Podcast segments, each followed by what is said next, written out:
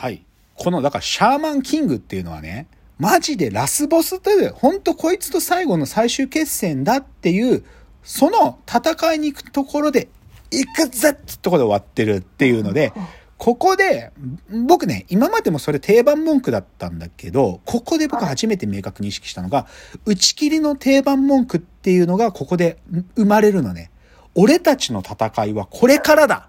っていう形で終わるんですよ。これが実は打ち切りの名文句。これね、ピクシブ百科事典にもこのセリフそのままありますよ。俺たちの戦いはこれからだっていう打ち切りの定番文句。で、打ち切りの定番文句ってね、これ以外もいくつかあって、ご愛読ありがとうございました。〇〇先生の次回作にご期待ください。これもよく、よくあるパターンなんですよね。だから、シャーマンキングはね、本当にね、ショックを受けるぐらい。で、実際ね、連載終了した後に、この武井先生と親交があった声優の林原めぐみさんのラジオで、武井先生の手紙が読まれるの、手書きの。なんかこのシャーマンキングが終わったことについて、ちょっとなんか親交があるから手紙を書いてやって、それが林原さんの読まれたんだけど、もうね、連載終了が不本意中の不本意だったってことの恨み節が死ぬほどか読まれたね、そこで。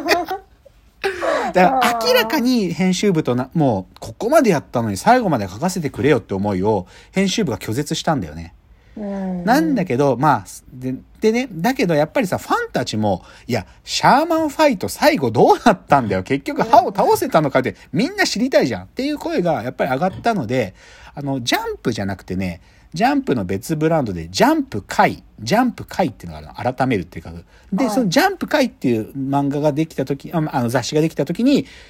よ読み切りではまずシャーマンキングのその後みたいなの書いたのとか、シャーマンキングのある意味主人公たちの子供世代のシャーマンキングフラワーズっていうのを連載がスタートすることで、うん。シャーマンキングがなんとか、まあ、完成版によっても最終回書かれたりするんで、なんとか最後途中書か、書書けたのよ。武井先生も。ちょっと別のさ雑誌だけど。けど、これもまたなんかごちゃっとするのがさ、このジャンプ会って作った雑誌が、はい2014年の 10月で休刊になるの。つまり雑誌そのものがなくなっちゃったの。だから必然的に連載もそこで終了になっちゃって。でね、武井先生ね、こういうことが多いの、この後も。もう一つ武井先生が、全くこのシャーマンキングとは別で、重機人間ユンボルって漫画書いてたのよ、一時、はい。で、それ最初ジャンプで書いてたんだけど、ちょっと人気なくて、ウルトラジャンプって本に 連載移して連載してたんだけど、ウルトラジャンプも2014で終わるからね。あ だからね、これね、武井先生こういうこと多いの。で、今、うん。究極、あ、やっぱり集英社と武井先生の関係って、もうこの時点で壊れてたんだなっての分かるのが、うん。今実はですね、シャーマンキング、アニメやってるんですよ。で、しかもですよ、そのアニメやってる部分の後ろ側で支えてる編集者ってどこかというと、講談社なんです。ーで、講談社から新しくリデザインされたシャーマンキング、単行本出てるんですよ。つまり、武井先生、講談社に移籍して、しかもこんなことありえないんだよ、普通。移籍したら移籍した先で新しい漫画書くの普通なのに、自分が昔書いてた作品をそこで出版し直すってことやってんの。うんで、講談社の IP、権利持ってる作品としてアニメやってんのよ。これはすごいことだよね。ちょっとこんなこと僕聞いたことないよ。漫画の歴史の中で。だから、武井先生、シャーマンキングの武井宏樹先生は、集英社編集部と揉めに揉めたんです。っていう話。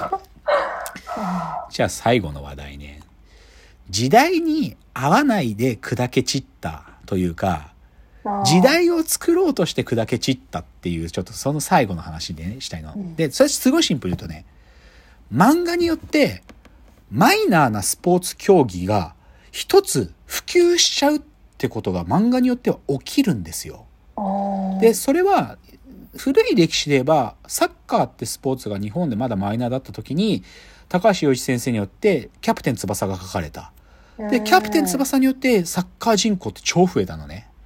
で、それは例えば一つなんだけど、でも、その一個の競技をもう普及させるレベルまで、もう、てか、人気スポーツまで格上げした伝説の作品はスラムダンクなの、やっぱり。やっぱりバスケットボールなんていうマイナー競技が、もう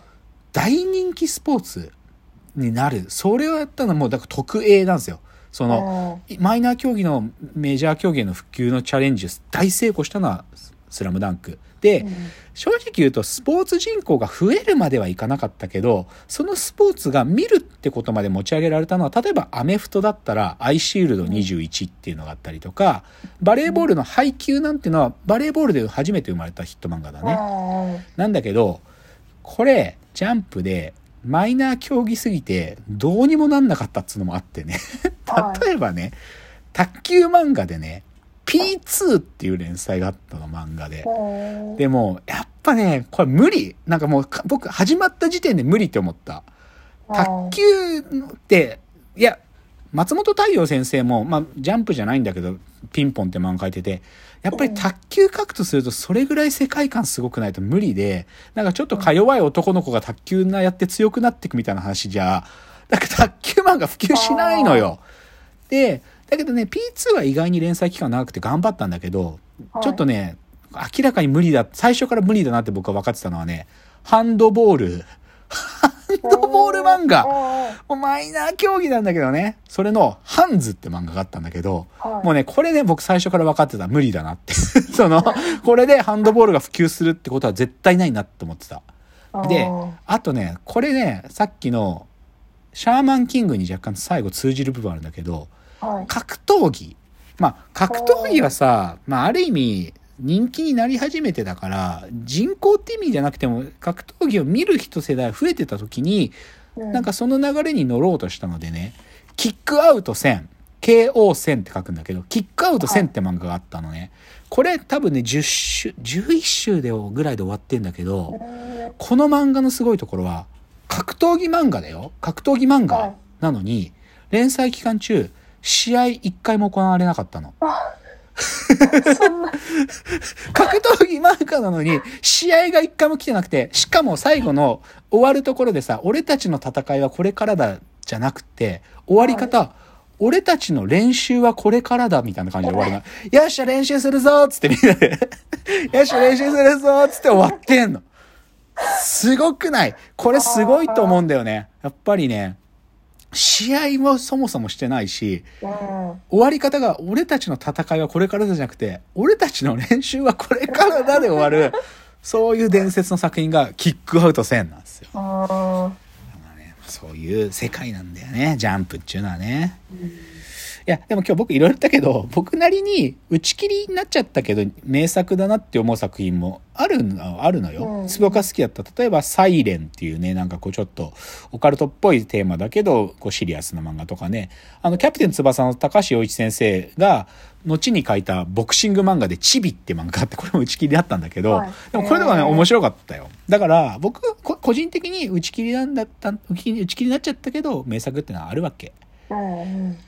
いやでもね今日の話僕もう単純に総括するとね、はい、漫画家ってマジで険しい道だなって本当に思う。だからそれこそ「バクマン」の由来ですけどね「バクマン」って漫画家っていう仕事は博打だっていうことから「バクマン」っていうタイトルなんだけどマジで博打。もうマジで当たるか当たんないか分かんないなんか。まあ、さっき実力不足とか画力足りないねとか、後々考えればそうだけど、